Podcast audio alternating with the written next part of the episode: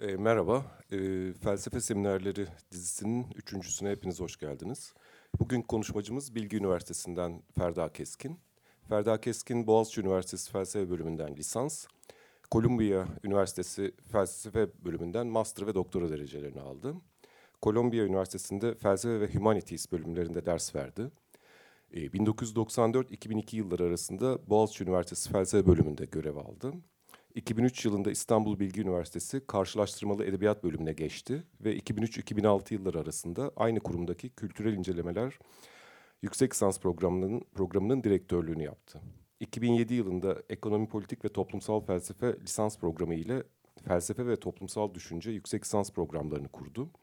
2008-2010 yılları arasında Uluslararası Kültürel İncelemeler Birliği Association for Cultural Studies'in yönetim kurulu başkanlığı görevini yaptı. E, bugün de e, Ferda Bey bize Foucault ve öznerlik başlıklı sunuşunu yapacak. Buyurun. Teşekkür ederim. Önce davet ettiğiniz için. E, ayrıca böyle e, kötü hava koşullarında ben aslında bu kadar e, yoğun bir dinleyici kitlesi beklemiyordum. E, şaşırdım, hoş bir sürpriz oldu a, benim için. A, bir taraftan da e, yeteri kadar yer olmadığından dolayı birçok insanın salona giremediğinin de farkındayım. O da beni üzüyor. Aa, keşke e, imkanlar e, daha iyi olsaydı da herkes e, buraya gelebilmiş olsaydı, birlikte bunu e, yapabiliyor olsaydık diye e, düşünüyorum. E, ayrıca e, bu ilginin içinde bulunduğumuz koşullarda sadece felsefe ve Foucault'a yönelik bir ilgi olmadığının, aslında eleştirel bir felsefi bakışın paylaşılıyor olmasına gösterilen olumlu bir tepki olduğunun da farkındayım. Dolayısıyla da e, sizlerin dediğim gibi böyle şartlarda burada e, bulunmanız benim için de e, çok önemli. E, tekrar teşekkür ederim. E, bundan aylar aylar önce e, Türker bana e, sen de gelip e, bu e, dizide bir konuşma yapmak ister misin diye sorduğunda isterim demiştim ve tabii doğal olarak e, benim konuşmamın başlığı Foucault ve özne e, olarak ortaya e, çıktı. Benim e, doktora e, konum o zamandan beri de doktoramı yazıp e, e, savunduktan e, beri de e, zaman zaman geriye döndüğüm ama e, e, aynı e, e, yorum üzerinden gittiğim bir konu bu. E, fakat e, ilginç olan taraf e, şu, e, tam da bu konu aslında son zamanlarda e, tekrar e, güçlü bir şekilde tartışılmaya başlandı dünyada. E, bunun temel nedenlerinden bir tanesi e, Foucault'un Collège de France'da vermiş olduğu derslerin e, yayınlanmış olması. E, Foucault biliyorsunuz 1961 yılından itibaren, e, 1961 yılından önce yayınlamış olduğu kısa bir takım metinler var ama ilk önemli eseri olan e, Klasik Çağda Deliliğin Tarihi 1961'den e, e, 1984'teki ölümüne kadar çok sayıda kitap yazmış ve yayınlamış e, bir isim. E, bu kitaplarının yanı sıra e, çok sayıda makalesi, e, ön söz, giriş e, ve e, söyleşisi de var yayınlanmış olan. Ama e, bambaşka bir hazine vardı. E, bu hazine de Foucault'un 1970 yılından e, ölene kadar e, Collège de France'da vermiş olduğu derslerdi. E, ve e, bu dersler e, yavaş yavaş yayınlanmaya başladı. Önce Fransa'da, e, sonra da tabii ki çevrilerek diğer ülkelerde. E, bilmiyorum herhalde farkındasınızdır. Biz de İstanbul Bilgi Üniversitesi yayınlarından e, bu e, Collège de France derslerini e, Türkçe'ye çeviriyoruz bir cilt hatta benim çevirdiğim cilt e, geçen sene e, yaklaşık bir seneden biraz fazla bir zaman önce e, yayınlandı. Sırada başka ciltler de var. Bunu şunun için e, söylüyorum. E, Collège de France derslerinin yayınlanması aslında birçok insan için yepyeni bir keşif oldu. E, keşif olmanın ötesinde daha önemli bir işlevi oldu. Eksik, e, bölük pürçük, e, bence biraz yarım yamalak e, okumalardan hareketle yapılmış olan ve bir kısmı da maalesef özellikle İngilizce konuşulan dünyada kemikleşmiş olan yorumların ne kadar manasız, yanlış, tek taraflı, kötü niyetli vesaire olduğunun anlaşılmasını a, mümkün kıldı. E, bu önemli bir nokta. E, belki altını çizmek lazım. E, dünyada Foucault üzerine çok ciddi bir literatür var. E, fakat bu literatürün ezici çoğunluğu İngilizce konuşulan dünyada yayınlanmış olan metinlerden oluşuyor. E, Fransa'da e, nispeten daha yeni yeni e, Foucault üzerine çalışmaların sayısı e, artmaya başladı. Bunun temel nedenlerinden bir tanesi de tabii ki yine o Collège de France derslerinin a, yayınlanmış olması. Şimdi bu Collège de France derslerinin yayınlanmasıyla a, birlikte tekrar gündeme gelen tartışmaya e, açılan e, konulardan bir tanesi e, zaten tartışılması artık gelenek haline gelmiş olan özne meselesiydi. Ve e, çok uzun süre e, Foucault ile ilgili olarak yine İngilizce konuşulan dünyadan kaynaklanan bir yorum vardı. Bu yorum hala da devam ediyor. Şimdi başka bir takım e, yorumlarla da birleşmeye başladı. Nedir bu? E, işte e, Foucault başlangıçta özneye ve özne kavramına tahammül edemeyen birisiydi. Özneyi ortadan kaldırmaya, imha etmeye ve onsuz yaşamaya and içmişti. Sonra sonra e, 1970'li yılların ortalarından itibaren özellikle de e, güvenlik, toprak ve nüfus ile biyopolitikanın doğuşu başlıklı derslerini verdikten sonra öznenin ne kadar mühim bir şey olduğunu keşfetti. E, ve e, tekrar özne üzerine konuşmaya başladı. Özneyi olumlamaya başladı. A, fakat özneyi olumluyor olmasının temel sebeplerinden bir tanesi de aslında Foucault'un e, anlatılanın veya bazı insanların söylediğinin tersine e, liberalizm ve neoliberalizm üzerine vermiş olduğu derslerde kapitalizmin de ne kadar güzel bir şey olduğunun farkına varmış olmasıydı şeklinde bugün e, dünyanın çeşitli yerlerinde e, üretilen ve süre giden bir söylem var. Bunların tamamının ben külliyen yanlış olduğunu a, düşünüyorum.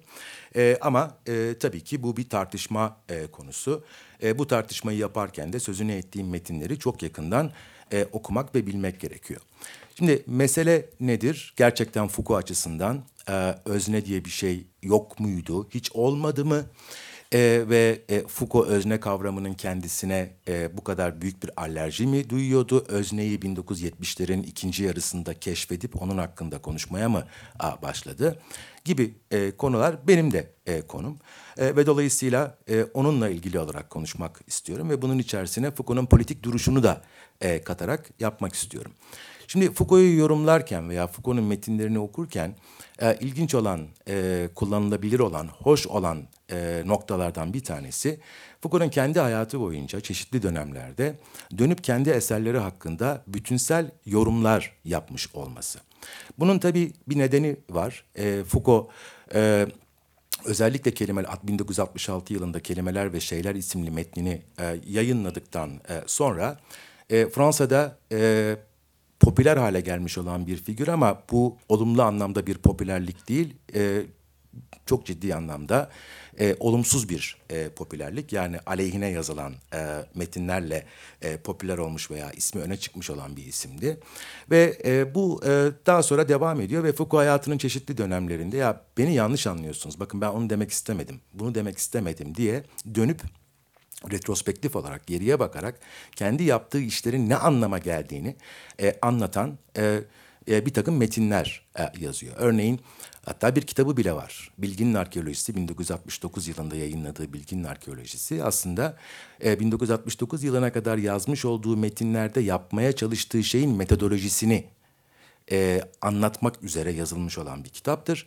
E, ve e, bu anlamda da e, bu çabası Foucault'un devam ediyor. 70'li yıllarda bunu yapıyor ama 80'li yıllarda bu gerçekten e, çok daha yoğun bir hale geliyor ve evet 80'li yıllarda e, Foucault'un yazdığı metinlerde kendi yazdıklarını yorumlamaya yönelik olan retrospektif metinlerde özne kavramının giderek merkezi hale geldiğini ve tamamen merkezi hale geldiğini görüyoruz. Fakat bu e, öznenin Foucault tarafından e, o dönemde keşfedilmiş olduğu anlamına gelmiyor elbette.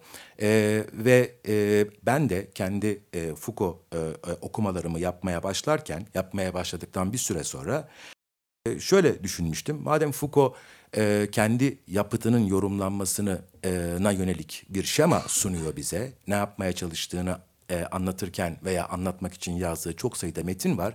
Bunu ciddiye almak lazım ve bir de bunun üzerinden okumaya çalışmak e, lazım deyip e, bu perspektiften girmiştim. Elbette diyebilirsiniz ki ama Foucault e, işte yazar nedir ya da müellif nedir diye bir metnin yazarı ve orada diyor ki eser o eserin e, yazarından hareketle e, yorumlanamaz, yorumlanmaması gerekir. Sen niye böyle bir şey yapıyorsun a, diye sorabilirsiniz. Benim buna cevabım a, çok basit. Ben diyorum ki hiçbir düşünürün, hiçbir filozofun, hiçbir a, felsefecinin e, söyledikleri ve yazdıklarına dair nihai bir yorum getirmek mümkün değildir. Daima birbirlerinden farklı, birbirleriyle çatışan veya birbirini destekleyen yorumlar olacaklardır. E, bu yorumlar arasında o felsefecinin kendisinin yorumunun da bir önemi e, vardır. Ve dolayısıyla e, o yorumu nihai söz olarak adeta kutsal bir sözmüşçesine almak yerine farklı yorumlardan bir tanesi olarak almak ve bunun üzerinden metni okumak ama bir taraftan da diğer yorumlara karşı da e, açık e, olmak e, son derece meşru bir tavırdır a, diye düşündüğüm için e, Foucault üzerine e, Foucault'un söylediklerinden hareketle e, e, düşünmeye veya çalışmaya e, başladım. E, dolayısıyla benim bugün söyleyeceğim şey e, gerçekten de 1980'li yıllardan e, başlamak suretiyle e, Foucault'un retrospektif yazılarında öne çıkarttığı kavramlar üzerinden bir genel Foucault okuması olacak ve bu okumanın merkezinde de özne kavramı olacak. Şimdi özne meselesi midir ve Foucault özneyi keşfetmiş midir gibi soruların yanlış olduğunu düşünüyor olmamın en temel sebebi bana kalırsa biraz Foucault'un kendisinin de e, 80'li yıllarda fazla hızlı hareket etmiş olmasından e, kaynaklanan bir yanlış anlama. Yanlış anlama da e, şu, e, Foucault öznenin kurulduğunu söylüyor e, diye hep söylenir ki Foucault'un kendisinin de buna yönelik olarak çok sayıda e, ifadesini bulabilirsiniz. Benim birazdan anlatmaya çalışacağım e, üzere e, Foucault'a göre kurulan şey özne değil, öznel deneyim. Bu ayrımı yapmak çok önemli. Bu ayrım yapılmadığı için özne üzerinden Foucault'a yönelik çok sayıda eleştiri yapılıyor. Bana kalırsa fazla hızlı ve gereksiz şekilde. Şimdi Foucault'un meselesi özne olmuş olsaydı zaten Foucault Merleau-Ponty falan gibi işler yapardı. Yani Fransızca'da filozofi de comportement denilen ya da İngilizce'de philosophy of mind dediğimiz türden yani o özne dediğimiz şeyin içerisinde, zihninin içerisinde ne tür mekanizmalar var veya Kant gibi bir şey yapardı. Yani insan zihninin transandantal mekanizmaları var mıdır, yok mudur? Varsa bunlar hangi kurallara göre işlerler? Buna yönelik bir çalışma yapardı ve fenomenoloji geleneğine daha yakın hissederdi kendini. Halbuki Foucault'un yapmaya çalıştığı şey bu değil. Yani baktığınız zaman Foucault psikoloji ve özellikle de klinik psikoloji okumuş olmasına rağmen asla insan zihninin kendi içerisinde ne olup bittiğini ve niçin, nasıl, hangi yetenekler sayesinde olup bittiğini anlamaya çalışan bir filozof değil. Dolayısıyla Foucault'un meselesi özne değil. Foucault'un meselesi öznel deneyim. Ve bu öznel deneyimin öznesi konumuna bizler nasıl geçiyoruz? Hangi pratikler, tarihsel pratikler, ihtiyaçlar ve zorunluluklar dolayısıyla bunu anlamak. Fakat dediğim gibi 80'li yıllarda özellikle olaya bu açıdan bakılmadığı ve Foucault'un kendisi de zaman zaman özne kavramını vurguladığı için hep mesele sanki bir özne meselesiymiş gibi düşünüldü ve şu sorular soruldu. Foucault özneyi öldürdü, gırtlağını sıktı, ortadan kaldırdı, sonra keşfetti, aman ondan sonra kucakladı vesaire falan. Bu değil. E, Foucault'un meselesi öznel deneyim ve özneleşme dediğimiz süreçler. E, şimdi e, onun ne ondan neyi kastediyorum onu a, söyleyeceğim. Dediğim gibi ama e, örneğin e, Hubert Dreyfus ve Paul Rabinov'un yazmış olduğu 1982 yılında bir kitaba yazdığı son sözde e, Foucault lafa şey diye girer. Yani ben e, bütün bugüne kadar yaptığım işler batıda insanların özneye dönüştürülmesinin tarihidir diye girer lafa. E, ve bu, mesela bu tür ifadeler e, demin sözünü ettiğim o yoruma temel oluşturuyormuş gibi gözüküyor ama yine de orada Foucault'un söylediği şey insanların özneye dönüştürülme süreci. Dolayısıyla özneleşme süreci ve özneleşmenin de gerçekleşmesini mümkün kılan öznel deneyimin kurulma e, süreci. Ben bunu e, vurgulayacağım ama bunu her şeyden evvel bir ön kabul olarak veya bir ön tez olarak koymak istedim ki e, o yanlışlığı e, bir daha yapmayalım. Yani özne değil Foucault'un meselesi öznel e, deneyim. Peki niye öznel deneyim? E, ben bu soruyu sormuştum kendime. Yani Foucault e, değil e, Batı geleneğinde ve e, Fransa'da e, özne meselesini e, kafasına takan veya özne üzerine düşünüp yazan e, aslında bütün bir modernite geleneği e, çok temelde düşünürseniz e, özne ve özne felsefesiyle Descartes'tan e, bu yana e, boğuşuyor. E, bunun e, almış olduğu farklı biçimler var. Kant sonrası gelenek var. Kant sonrası gelenekten çıkan e, fenomenoloji geleneği var. Öbür tarafta Ortodoks Marksist gelenek var. Öbür tarafta felsefi antropoloji geleneği var. E, ama e, bu farklı geleneklerin aşağı yukarı e, yapmaya çalıştıkları şey veya anlamaya çalıştıkları e, şey o öznel deneyim dediğimiz şeyin e, ne olduğu e, ve bu deneyimi mümkün kılan koşulların ne olduğu sorusu. O anlamda Foucault'un yaptığı işte çok orijinal ve yeni bir iş değil ama getirmiş olduğu çözümlemenin ben analizin e, yeni, orijinal olduğunu fakat yeni ve orijinal olmakla birlikte de felsefe tarihi içerisinde çok derinlerde köklenmiş e, olduğunu düşünüyorum ve eğer becerebilirsem e, bunu da e, söyleyeceğim. Şimdi mesele e, Foucault'a göre özne değil, öznel deneyim dedim ama öznel deneyim dediğimiz şeyin kendisi de aslında bana kalırsa Foucault'un söylediklerini ciddiye alırsak esas mesele değil. Çünkü bana kalırsa 1980'li yıllarda Foucault'un e, almış olduğu pozisyonu e, dikkatli okursanız Foucault için daha da temel e, sorun öznel deneyim dediğimiz şeyin tanımlamış olduğu kimlikler. Ve bu kimliklerin öznesi konumuna geçmek suretiyle insanların kendi kendilerine getirdikleri sınırlar. Ve Foucault e, e, pozitif özgürlüğe inanan bir filozof olduğu için e, bu sınırlarla mücadele etmenin kendisi e, için bütün felsefi kariyerini belki belirleyen bir refleks olduğunu söylüyor. E, bunun için mesela ölmeden önce yazdığı son metin olan Aydınlanma Nedir metnine bakabilirsiniz ve orada Foucault'un ısrarla söylediği şey şudur. Bugün için felsefi sorun aslında bize kimliklerin dayatmış olduğu o sınırları aşabilmektir. Bu sınırların evrensel, zorunlu, aşılamaz olmadığını, tam tersine tarihsel, olumsal yani zorunsuz ve aşılabilir olduğunu göstermektir. Şimdi bunu gösterebilmek için o kimlik dediğimiz şeylerin doğal, verili, evrensel olmadığını, tarihsel olduklarını elbette göstermeniz lazım.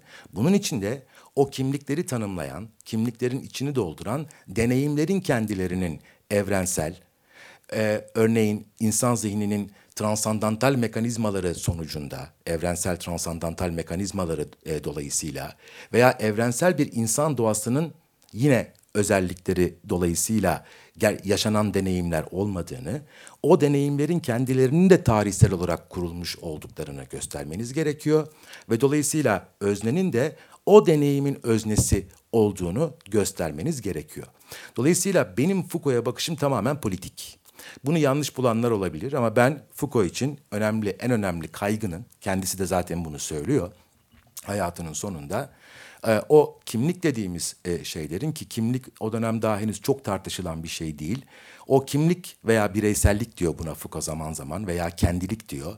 Kendilik, kimlik veya bireysellik dediğimiz e, şeyin insanlara getirmiş olduğu, insanların önündeki mümkün eylemler alanına getirmiş olduğu sınırları aşma kaygısı olduğunu düşünüyorum. Bunu yapabilmek için o kimliklerin zorunlu olmadığını, sınırlarının da zorunlu olmadığını gösterebilmek için tarihsel olduklarını, contingent, olumsal veya e, zorunsuz olduklarını gösterebilmek için o kimliği ne tanımlıyor ona bakmanız gerekiyor. O da işte e, öznel deneyim dediğimiz şey ve öznel deneyimin kendisinin de verili olmadığını, tarihsel olarak kurulu olduğunu ve tarihsel olarak öznel deneyimin kurulmasının arkasındaki mekanizmaların e, çok derin siyasi boyutları e, olduğunu e, görüyorsunuz Foucault'un analizinde ve bunun devamında da niçin Foucault'un özne meselesiyle bu kadar hayatının sonunda cebelleştiğini ve ama bunu yaparken de geriye yönelik olarak 1960'tan itibaren yaptığı her şeyin aslında özneye dair olduğunu söylediğini görüyorsunuz. En azından ben e, böyle e, görüyorum. E, bununla ilgili olarak çeşitli e, şeyler verebilirim, örnekler verebilirim. Her yerde ben bu konuda konuştuğum zaman verdiğim basit bir örneği vereyim yine.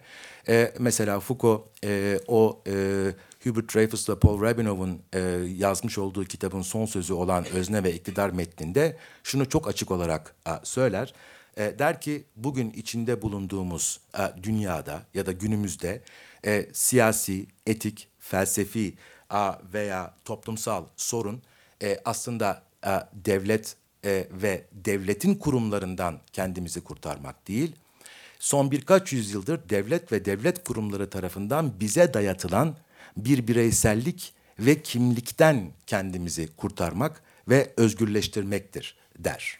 Esas meselenin de kendisinin de e, bugünün felsefi sorunu bu dediğine göre kendi sorununun da e, bu olduğunu söyler. Dolayısıyla e, devamında da şunu söyler. Bize son birkaç yüzyıldır dayatılmakta olan bu bireysellik veya kimliği aşabilmek için bizim yeni bir takım öznellikler geliştirmemiz a, gerekir.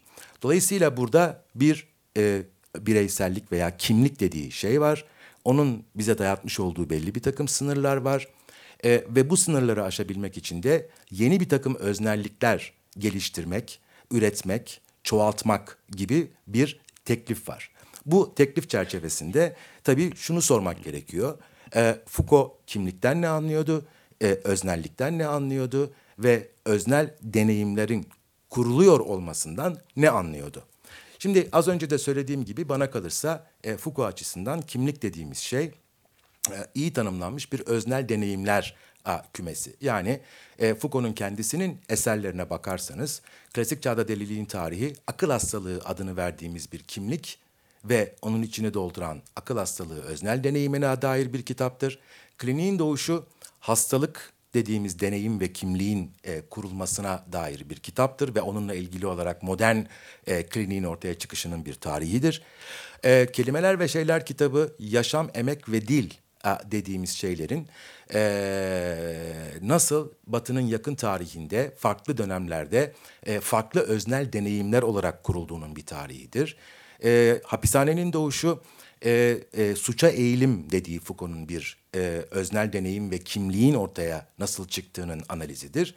Cinselliğin tarihi ise adı üzerinde cinsellik dediğimiz deneyimin e, nasıl ortaya çıktığını ve bizlerin nasıl bu deneyimin öznesi konumuna a, geçtiğimizin a, bir e, tarihidir. Dolayısıyla aslına bakarsanız e, Foucault'un kendisinin de dediği gibi e, 1961 yılından itibaren başlayan 2004 yılında Collège de France'da verdiği derslerle birlikte artık devasa bir e, volüm, hacim haline gelen o külliyatı e, bu perspektiften e, çok rahat e, sınıflandırabiliyorsunuz ve e, konumlandırabiliyorsunuz.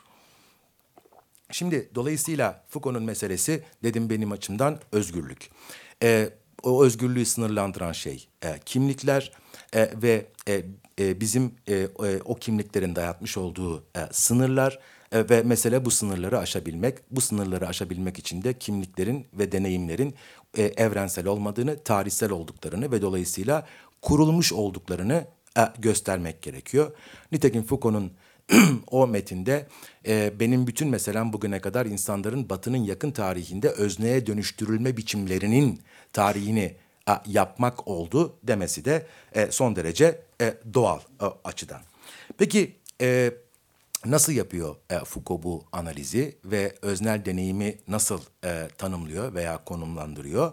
E, kimlik dedim öznel deneyimlerden oluşan bir şey. Öznel deneyim ise e, aslında Foucault'un anladığı haliyle ki Foucault çok az yerde yani ben bütün Foucault külliyatında toplasanız iki tane cümleye rastladım. Foucault'un öznellik derken tam olarak ne kastettiğine dair açık konuştuğu.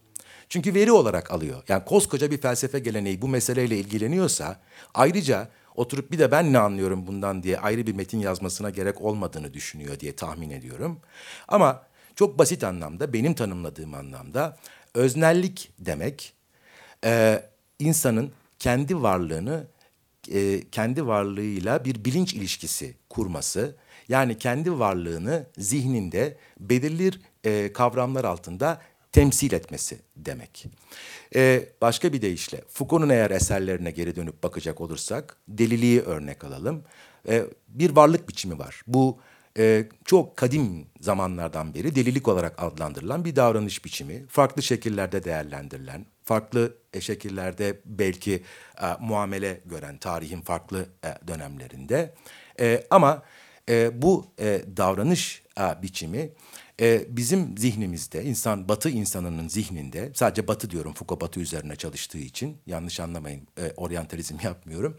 E, ama e, bu davranış biçimi e, Batı e, zihninde e, nasıl temsil edildi? E, bu e, davranış biçimi Batı zihninde e, 18. yüzyılın sonundan itibaren akıl hastalığı olarak temsil edilmeye başladığı andan itibaren artık o davranış biçimi bir öznel deneyime dönüşüyor. Foucault'un kurmuş olduğu şemadan bakarsak. Şimdi bunu biraz daha ayrıntılandıracağım. Bu arada zamanla ilgili olarak beni sen e, uyarabilirsin. Dolayısıyla çok kabaca söylersek Foucault açısından e, öznellik e, demek e, insanın kendi e, kendi varlığıyla bir bilinç ilişkisi kurması ve kendi varlığını zihninde temsil etmesi anlamına geliyor. Ve tabii ki bu temsili belli bir takım kavramlar kullanmak suretiyle yapıyoruz ve bu kavramların ait olduğu söylemler var. Dolayısıyla kendi varlığımızı kendi zihnimizde belli söylemlerle e, birlikte veya söylemler üzerinden kavramsallaştırıyoruz diyor Foucault ve dolayısıyla bu davranış biçimleri birer öznel e, deneyime e, dönüşüyor. Şimdi bunu daha ayrıntılı olarak e, anlatayım. E, Foucault'un e, öznel deneyimin nasıl kurulduğuna dair aslında çok sayıda metni var ama en derli toplu olan metninden bahsedeceğim. Sonra da benim ince ince arkeolojik olarak Foucault'un yazdığı metinlere girip orada bulduğum malzemeden kendi yarattığım veya ürettiğim yoruma geçeceğim. Şimdi Foucault'un öznel deneyimin nasıl kurulduğuna dair en güzel ifadesi cinselliğin tarihinin ikinci cildinin giriş bölümüdür. E, bu metin ilginç bir metin. Foucault bu metni üç defa yazıyor aslında. E, bir tanesi önce yazıyor ve daha Fransızca kitap yayınlanmadan evvel İngilizceye çevrilip yayınlanıyor. Fakat sonra Foucault değiştiriyor metni önemli ölçüde.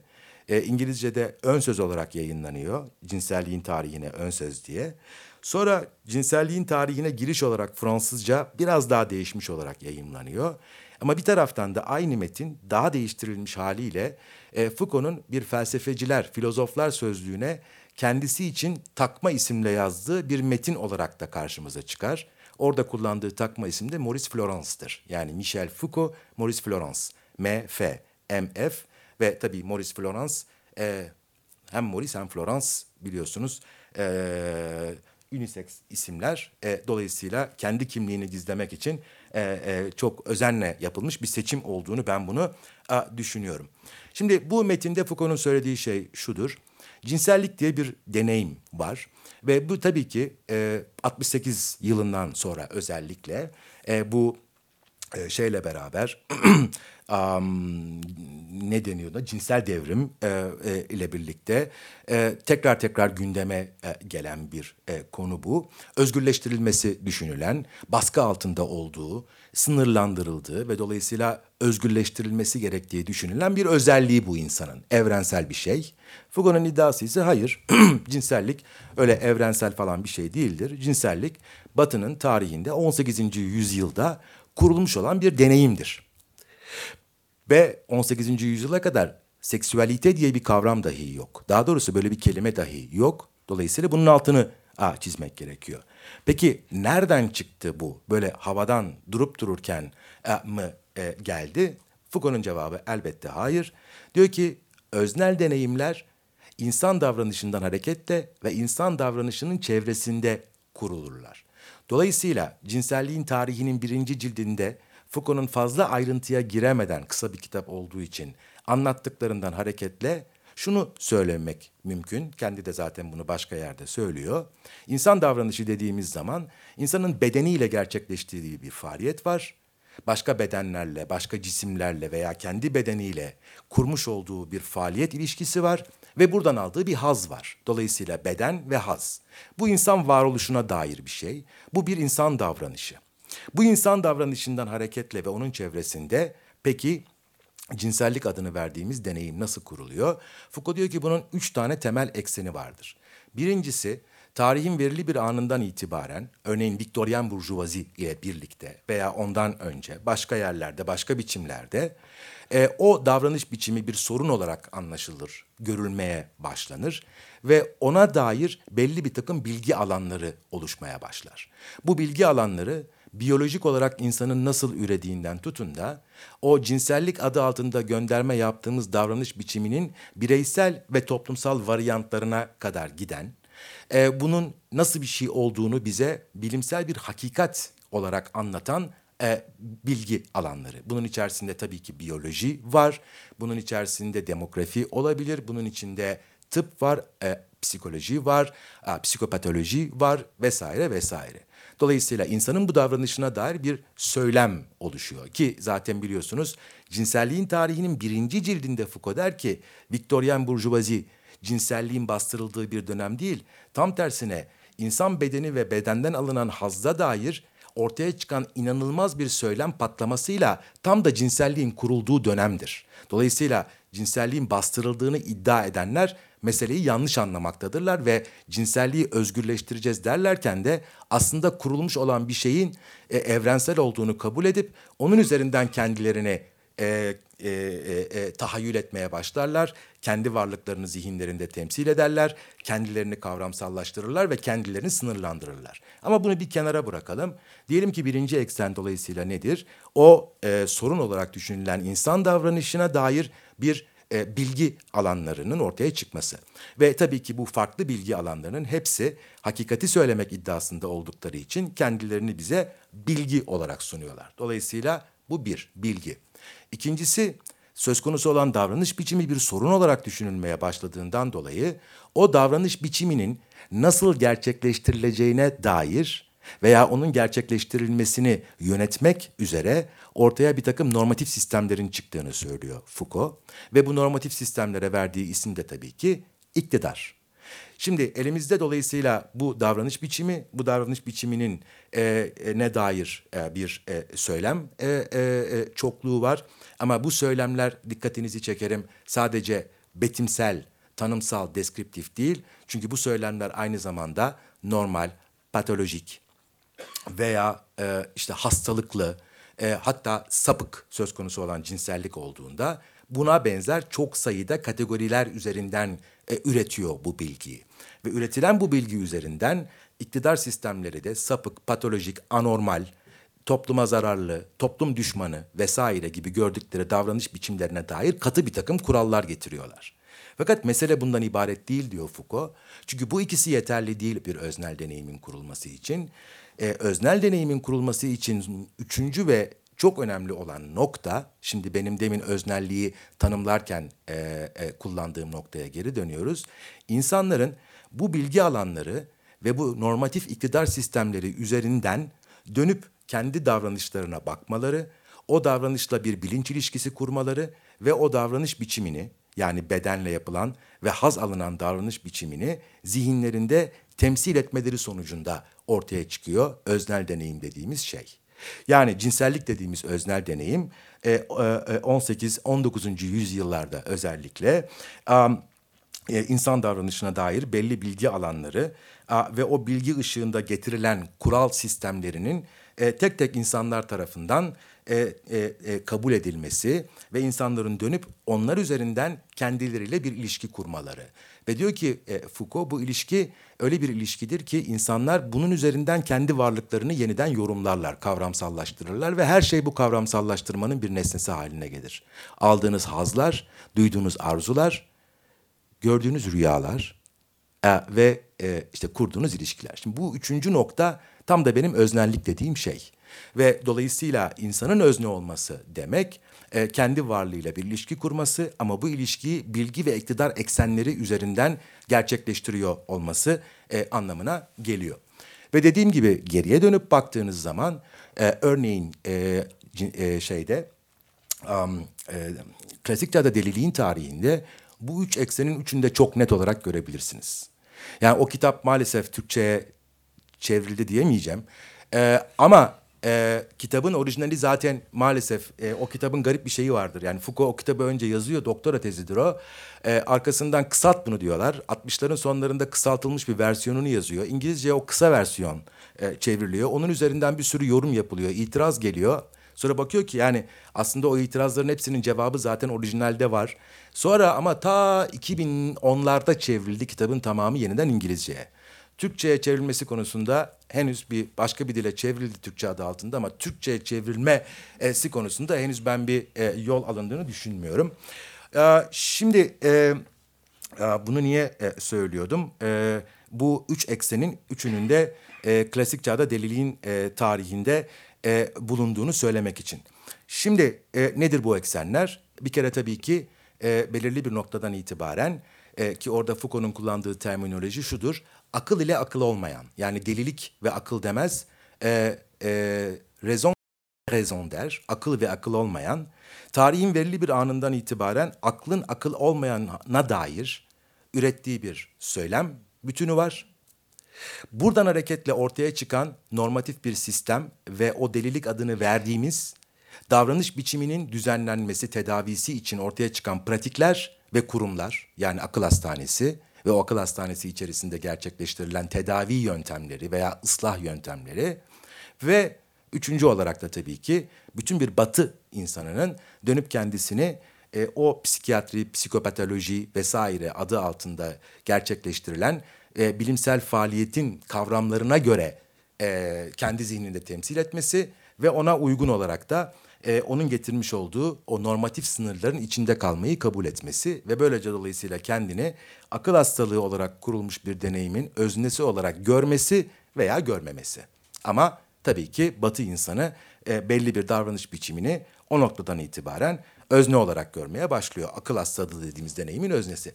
Aynı şeyi suç ile e, mesela suça eğilim üzerinden de okuyabilirsiniz. Yani hapishanenin doğuşunda yaptığı budur Foucault'un. Suç adını verdiğimiz ve her zaman var olan bir davranış biçiminin nasıl yine akıl hastalığıyla tamamen aynı dönemde e, belli bir takım söylemler ve belli bir takım iktidar pratikleri tarafından e, e, e, nesneleştirildiğini e, ve sonuç olarak ortaya çıkan söylem ve iktidar sistemleri üzerinden insanların dönüp kendileriyle bir bilinç ilişkisi kurduklarını ve bunun sonucunda da suça eğilimli adını verdiğimiz bir e, şeyin ortaya çıktığını e, gösterir. Bu cinselliğin tarihi için geçerli, e, akıl hastalığı için geçerli, suça eğilim için geçerli, hastalık için de geçerli vesaire. Zaten Foucault'un kendisi de e, ısrarla bunu söylüyor. İlginç olan bunu hep söylüyorum e, sağda solda son zamanlarda son birkaç yıldır. E, cinselliğin e, yani Foucault e, işte özneyi sonradan keşfetti falan filan gibi o absürt e, e, yorumlara karşılık e, açarsanız mesela cinselliğin tarihinin e, ön sözünü e, orada der ki Foucault benim bu kitapta yapmaya çalıştığım şey akıl hastalığı denilen deneyimin nasıl kurulduğunu anlatmak. Şimdi bunu çok açık bir şekilde söyleyen bir insan eğer deneyimin kendisi kuruluyorsa bizim de o deneyimin ve bunun nasıl kurulduğunun tarihini yapıyorsa aynı zamanda bizim de nasıl onun öznesi olduğumuzun tarihini yapıyor demektir. Dolayısıyla Foucault'un kafasında özne gibi bir soru yoktu o dönemlerde gibi yorumlar aslında okumamaktan bana kalırsa kaynaklanıyor. Ve ilginç olan şey şu. Diyor ki Foucault, e, bunu hep böyle e, büyük bir keyifle anlatırım. E, affınıza sığınarak. E, diyor ki e, bu e, e, delilik dediğimiz e, o derezon e, dediğimiz davranış biçiminin e, ne dair söylemin ortaya çıkmasıyla birlikte aklın akıl olmayan üzerine konuşmaya başlaması aslında bir yarılmaya tekabül eder. Çünkü der Foucault, e, Batı'nın tarihinde akıl ile akıl olmayan arasında bir diyalog vardı. Fakat bilimsel yaklaşım devreye girdikten sonra bu monolog, e, bu diyalog aklın akıl olmayan üzerindeki bir monoloğuna dönüştü. Ve akıl ol, akıl akıl olmayanı sınıflandırdı, e, kategorize etti, patolojize etti, hastalıklı olarak düşündü, bir hastalık olarak düşünmeye başladı. Tedavi etmek için pratikler e, geliştirdi. Onun sesini bastırdı ve duyulamaz hale getirdi. Bu bir monolog haline geldi. Ve bu çok önemli bir yarılmadır diyor. 1961 ve diyor ki devamında belki biliyorsunuzdur malumu tekrar ediyorum ama e, Batı'nın tarihinde diyor tek yarılma bu değildir. Ben size diyor çok basit iki yarılma örneği daha vereyim. Bir, erkeğin tek taraflı kadın üzerine konuşmaya başlamasıyla birlikte kadınlık dediğimiz bir deneyimin kurulması. İkincisi de Batı'nın tek taraflı olarak Doğu üzerine konuşmaya başlamasıyla birlikte doğulu bir deneyimin kurulması. Yani Edward Said'in daha sonra oryantalizm olarak e, bize böyle tepsiler içerisinde sunacağı şey Foucault'un aslında 1961 yılında e, e, e, e, ki kitabının ön sözünde bir paragraf içerisinde zaten söylenmiş olan bir şey. Şimdi bu çok e, bana kalırsa dahiyane bir e, saptama. Yani bu tarihsellik e, meselesi ve tarih içerisinde nasıl kuruldu. Fakat Mesele sadece bundan ibaret değil. Çünkü bu sadece bu pasajla kaldığınız zaman Foucault'un terminolojisindeki bir sürü şeyi eksik bırakmış oluyorsunuz. E, bu eksik kalanları toplamak için de ben kendi yaptığım çalışmalar sonucunda e, size son 20 dakikada bunu e, anlatmaya çalışacağım. Bir saat konuşsam çok mu olur? E, ya da yani çok olduğu takdirde lütfen e, a- yok seyirciler de şey yapar yani dinleyiciler de lütfen siz de şey yapın yeter çok konuştun sus diye. Dur nefes alıyorum anlamadın mı? Aa, bir de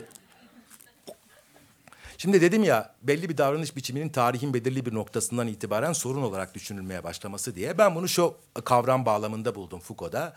1970'lerin sonlarında Foucault'un kullanmaya başladığı bir kavram var. Problematizasyon, sorunsallaştırma kavramı.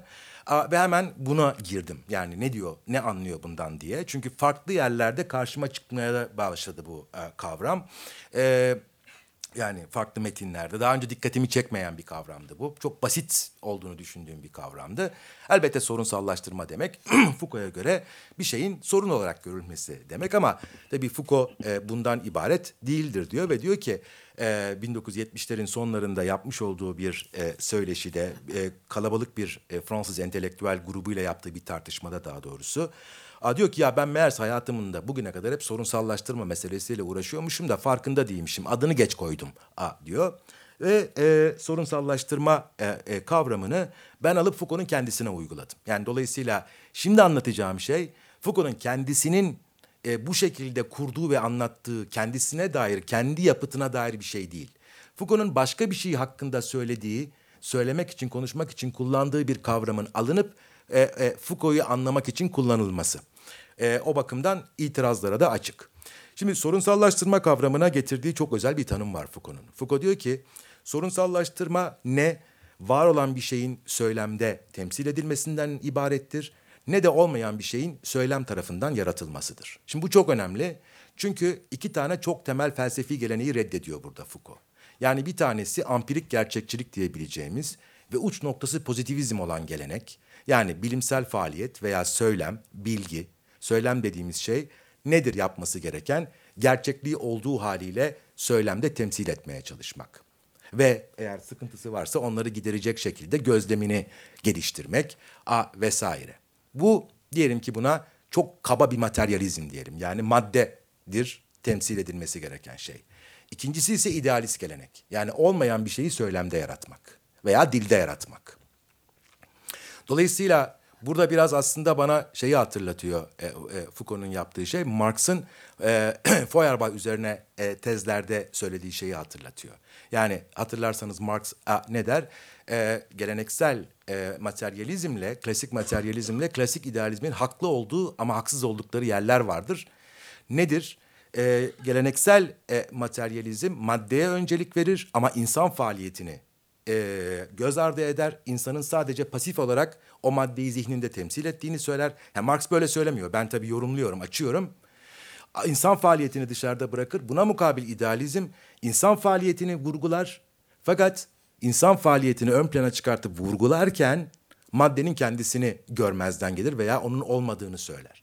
Halbuki der Marx, tabii ki maddi bir dünya içerisinde yaşıyoruz ama bu maddi dünya bizatihi insan faaliyeti tarafından dönüştürülen, insan faaliyeti üzerinden dolayımlanan bir maddi dünya. Bunu görmediğiniz takdirde kaba bir materyalizme düşersiniz. Şimdi Foucault'un dediği de buna benzer bir şey. E, ve Foucault diyor ki ben e, sorunsallaştırma ve dolayısıyla e, faaliyet, bilimsel veya bilişsel faaliyet diyelim, e, e, gerçekliği olduğu haliyle temsil etmek falan değildir söylemde ya da söylemde e, olmayan bir gerçekliği dışarıda icat etmek, yaratmak da değildir. Başka bir şeydir, bir süreçtir. Nedir bu süreç diyor e, Foucault? E, bu süreç belirli bir şeyin e, belli bir takım pratikler tarafından ve bu pratiklere söylemsel ve söylemsel olmayan pratikler diyor. Ki ben bunlara e, bilgi ve iktidar, bilgi alanları ve iktidar, normatif iktidar sistemleri diyorum. Kendisi de ba- başka yerlerde bunu böyle söylüyor zaten. Bir şeyin e, söylemsel ve söylemsel olmayan pratikler tarafından alınması, hakikat oyunlarına dahil edilmek suretiyle bir düşünce nesnesine dönüşmesidir diyor. Ka- e, biraz karmaşık gibi gözükse de e, aslında son derece basit. Çünkü ben tek tek bu kavramları aradım, buldum Foucault'un nasıl tanımladığını. Aslında söylenen şey şu, Diyelim ki bir insan davranışı var. Bu insan davranışı tarihin verili bir anından itibaren bir sorun olarak düşünülmeye başlanıyor ve söylemsel ve söylemsel olmayan pratikler tarafından alınıyor. O söylemsel pratik dediğimiz şeyler bilgi alanları. O bilgi alanları o şey hakkında bilgi üretmeye başlıyorlar. Söylemsel olmayan pratikler normatif iktidar sistemleri. Onlar düzenleyici bir takım kurallar getiriyorlar. Ve bu ikisi alıp o davranış biçimini e, bir hakikat oyununa sokuyor ve düşünce nesnesi haline getiriyor. Hakikat oyunu nedir peki? Hakikatle oyun olur mu? Tabii ki olur. Çünkü burada Foucault'un oyun derken kastettiği şey belli bir takım kurallara göre gerçekleştirilen bir faaliyet. Ve hakikat oyunu derken kastettiği çok basit. Hakikat oyunu demek veridiksiyon, doğruyu söylemek Foucault açısından Fransızca bir kullandığı başka bir kavram bu. O da nedir? O şeyin belirli bir söylemle eklemlendirilmesi, artikülasyon ve o söylemin o şey hakkında doğru olduğunu iddia ettiği bir takım önermeler üretmesi. Ve dolayısıyla o şeyin de önerme üretme dediğimiz düşünce faaliyetinin çünkü modernite geleneği içerisinde düşünmek demek Kant'tan sonra hüküm vermek faaliyetidir. Ve dolayısıyla da Foucault'a göre e, düşünce nesnesi haline gelmesi demek o şeyin belirli bir söyleme özgü kavramlarla düşünülmeye başlaması yani onun hakkında o kavramlarla belli bir takım önermelerin, hükümlerin kurulması. Çok basit, delilik adını verdiğimiz bir davranış biçiminin psikoloji, psikiyatri, psikopatoloji gibi alanlar ve e, belli bir takım e, e, akıl hastanesi bağlamında gerçekleşen örneğin e, pratikler tarafından alınması, e, söylemle yani psikopatoloji söylemiyle eklemlendirilmesi ve o söyleme özgü kavramlarla e, kavramsallaştırılmak suretiyle bir düşünce nesnesi haline gelmesi ama düşünce nesnesi haline gelmesi demek aynı zamanda o davranış biçiminin artık bir öznel deneyim olması anlamına geliyor. Böyle baktığınız zaman, böyle kurduğunuz zaman sağda solda uçuşan hakikat oyunları, işte hakikat tarihseldir, a, söylem, artikülasyon falan gibi kavramların tık tık tık Foucault'da yerine oturduğunu görüyorsunuz. Foucault'un kendisi bunu böyle söylemiyor. Çünkü yani ölmesine yakın son dönem çok yoğun olarak toparlamaya çalıştığı bir dönem. Belki de öleceğini de önceden tahmin mi etti nedir? 82 yılında hastalanıyor ama um, dolayısıyla e, bu gözle baktığınız zaman yani sorunsallaştırma dediğimiz kavram üzerinden baktığınız zaman Foucault'un e, bir öznel deneyimin tarihsel olarak nasıl kurulduğuna dair söylediğini daha iyi anlıyorsunuz. Bunun örnekleri çok. Yine mesela yine ta başa geri dönerseniz e, 1961 yılındaki Deliliğin Tarihi kitabında Foucault bu terminolojiyi kullanmamakla beraber yaptığı bir analizi ben çok rahat bu gözle okuyabiliyorum. O analizde nedir? E, Foucault diyor ki 17. yüzyılda İspanya'da başlayıp bütün Avrupa'ya yayılan bir ekonomik kriz vardı. Bu ekonomik kriz dolayısıyla ortaya bir sorun çıktı. Bu sorunda çalışmayan, e, işte e, başıboş dolaşan bir nüfus. Bunun içerisinde libertenler var, hırsızlar var, var, yaşlılar var, hastalar var, e, şunlar var, bunlar var falan.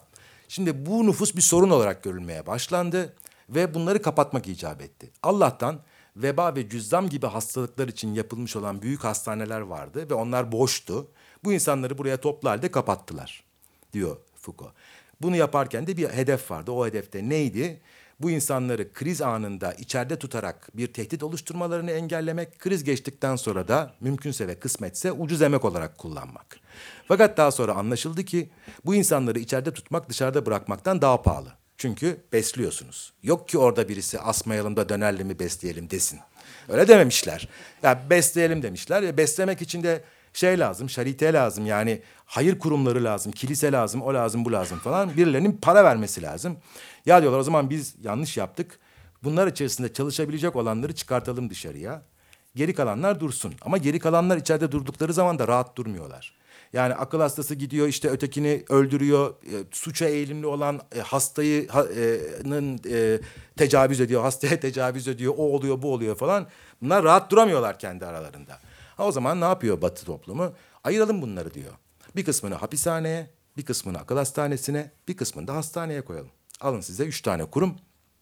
Üç tane kurumda gerçekleşen tedavi, kapatma ve ıslah etme ve işte e, akıllandırma pratikleri ve bunların gerçekleşebilmesi için ortaya çıkan kriminoloji, psikoloji, psikopatoloji ve benzeri birçok söylem. E, dolayısıyla bunu Batı'nın tarihinde e, çok rahat görebiliyorsunuz. Ama tabii ki Batı geriye dönüp bunu böyle okumuyor. Yani ne diye okuyor? Biz bütün bunları, bu kurumları ve bu kurumlarda gerçekleştirilen pratikleri, o pratiklere temel olan bilgi alanlarını hep insanlığı keşfettiğimiz, insanlığın içerisindeki o çok değerli özü görebildiğimiz, aydınlandığımız, insana kıymetini verdiğimiz için söyledik diyor. Foucault da gelip hayır öyle değil aslında. Böyle dediği için 1970'li ve 80'li yıllarda özellikle aydınlanma geleneğinden gelen, oradan ilham alan ve oradan mülhem fikirlerle davranan birçok insan Foucault'a işte rasyonelitenin, batı medeniyetinin, e, her şeyin düşmanı, işte kötü adam falan filan diye salvo atışları yapmaya başlamıştı. Adamın yaptığı şey basit bir tarihsel analiz ama bunu yaparken de tabii ki bu analizi yaparken de kafasının arkasında bir şey var. Yani nasıl oldu da bu kurumlar, bu kurumlarda gerçekleşen pratikler, Bunların bir kısmı e, söylemsel, bir kısmı ise söylemsel değil. A, e, e, insanları belli deneyimleri kurdular. Bu deneyimlerin insanlar öznesi konumuna geçtiler ve bu nedenle de insanlar kendi kendilerini sınırlandırmaya başladılar veya sınırlandırılmaya e, başladılar ve bu sınırları nasıl aşabiliriz? Böyle bir e, kaygısı var. Şimdi bütün bunları anlattıktan sonra bir noktanın altını yine çok özellikle çizmek istiyorum affınıza sığınarak. Um, şimdi dedim ya Sorunsallaştırma dediğimiz süreç içerisinde bir şey alınır, söylemsel ve söylemsel olmayan pratikler tarafından hakikat oyununa dahil edilir. Hakikat oyunu ise o şeyin bir söylemle eklemlendirilmesidir. Ve o söylemle eklemlendirilmek suretiyle de bir düşünce nesnesine dönüşmesidir. Şimdi buna çok yakın bir takım ifadelerinden dolayı Foucault'a benim ta çocukluğumdan beri okumaya başladığımdan beri getirilen tamamen absürt e, bir e, e, yorum var. O da şu ve itiraz var. Şimdi deniyor ki ha Foucault'a göre her şeyi kuran söylem. Değil mi? Dolayısıyla kadını kuran söylem, doğuyu kuran söylem, erkeği kuran söylem, deliliği akıl hastalığı olarak kuran, suçu suça eğilim olarak kuran, e, işte hastalığı patoloji olarak e, kuran, bedeni cinsellik olarak kuran e, söylem. Ve kurulan bu söylem dolayısıyla bizim özgürlüklerimiz kısıtlanıyor. Biz kendimizi dar alanlar içerisinde buluyoruz. Peki bunu aşabilmek için yapmamız gereken şey söylem içerisinde kendimizi kavramsallaştırma biçimimizi değiştirmekten ibaret olabilir mi? Çünkü söylem sonuç olarak dilsel bir fenomendir. Dil içerisinde gerçekleşen bir faaliyettir ve ben e, örneğin bir kadın veya eşcinsel olarak e, erkek söyleminin bana dair getirdiği kavramsallaştırmadan farklı bir kavramsallaştırmayla kendime dönüp baktığım zaman bile bu benim özgürleşeceğim anlamına gelmiyor. Çünkü dışarıda söylemin dışında benim kafama e, sopasıyla vuran bir takım insanlar var. Dolayısıyla Foucault bu işi söyleme sadece bağlamak suretiyle tamamen eksik, yanlış ve yetersiz bir iş yaptı. Şimdi bunun tek nedeni bunu ben 1994 yılında ilk defa Türkiye'de ders vermeye başladığım günden beri duyduğum bir şeydir bu. Bunu tamamen tabii yanlış. Niye yanlış? Bunun yanlış olduğunu görebilmek için Foucault'un 1969 yılında yazdığı Bilginin Arkeolojisi isimli kitapta verdiği söylem tanımına bakmak gerekiyor. Çünkü Foucault'a göre e, bu aynı zamanda şeyle de ilgili olan bir şeydir. 70'lerde de Foucault yapısalcı sanılıyordu. Tamamen dönem e, yakınlığı itibariyle. Şimdi biliyorsunuz 60'lar ve 70'ler e, yapısalcılık ve e, semiyolojinin, gösterge bilimin böyle doruk noktasına vardığı bir dönem. Ve tabii ki bu gelenekler içerisinde söylem kavramının çok önemli bir rolü e, var. A, diskur a, veya söylem ve bu gelenek içerisinde söylem gerçekten de aslında ne olarak tanımlanıyor? Dil içinde gerçekleşen bir şey. Halbuki felsefenin geleneğinde öyle değil. Yani Foucault da şimdi başka bir şey söyleyecek ama mesela felsefede Kant'a kadar geri giderseniz söylemsel demek kavramsal demektir. Yani kavramdan kavrama giderek e, e, bir kavramı ötekiyle e, birleştirmek suretiyle ürettiğimiz hükümler aslında söylemsel bir faaliyettir. Bunun illa dil içerisinde ifade ediliyor olması gerekmez. Ama Foucault'un çok özel bir söylem tanımı var ve bunun da altını özellikle çiziyor. Göstere göstere söylüyor, vurguluyor defalarca. Nasıl oluyor da dikkate alınmıyor bilmiyorum. Diyor ki Foucault, benim için diyor söylem bir ilişkiler bütünüdür. Fakat bu ilişkiler dil içerisindeki bir takım unsurlar arasında kurulan ilişkiler değildir. Dil içerisindeki unsurlar elbette vardır ama bana göre diyor üç tür ilişki vardır. Bir, birincil ilişkiler yani hayatta kurumlar içerisinde gerçekleşen hiyerarşik, hiyerarşik olmayan belli bir takım ilişkiler. Bunlara birincil ilişkiler diyorum diyor ve bunlar kurumlarda gerçekleşir. ki bunlar klasik anlamda dilin dışında olan şeylerdir. İkincil ilişkiler dil içinde olan ilişkilerdir. Bir kavramın başka bir kavramla ilişkilendirilmesi, retorik, mantık, e, e, gramer gibi bir takım bilimler tarafından veya disiplinler tarafından kavramsallaştırılan kuralları saptanan şeyler. Bir de diyor e, bu birincil ve ikincil ilişkilerin yanı sıra bir de söylemsel ilişkiler vardır. Söylemsel ilişkiler de nedir? Dil içinde olanla dil dışında olanın kurumsal, maddi e, ve söylemsel olmayan ile e, e, dil içinde olan e, retorik, gramer, e, dil bilgisi gibi şeylerle anlaşılması gereken unsurlar arasındaki e, ilişkinin gerçekleştiği yer söylemin ortaya çıktığı yerdir diyor. Dolayısıyla Foucault'a göre söylem e, aslında klasik anlamda yani daha önce kullanıldığı anlamıyla söylemsel olanla söylemsel olmayanın tam birleştiği yer. O yüzden de yani benim bedenimi iktidar şu şekilde kavramsallaştırıyor. Ben aksi şekilde kavramsallaştırmak suretiyle iktidara karşı mücadele edemiyorum. Foucault eksik bir şey söylüyor demek yanlış.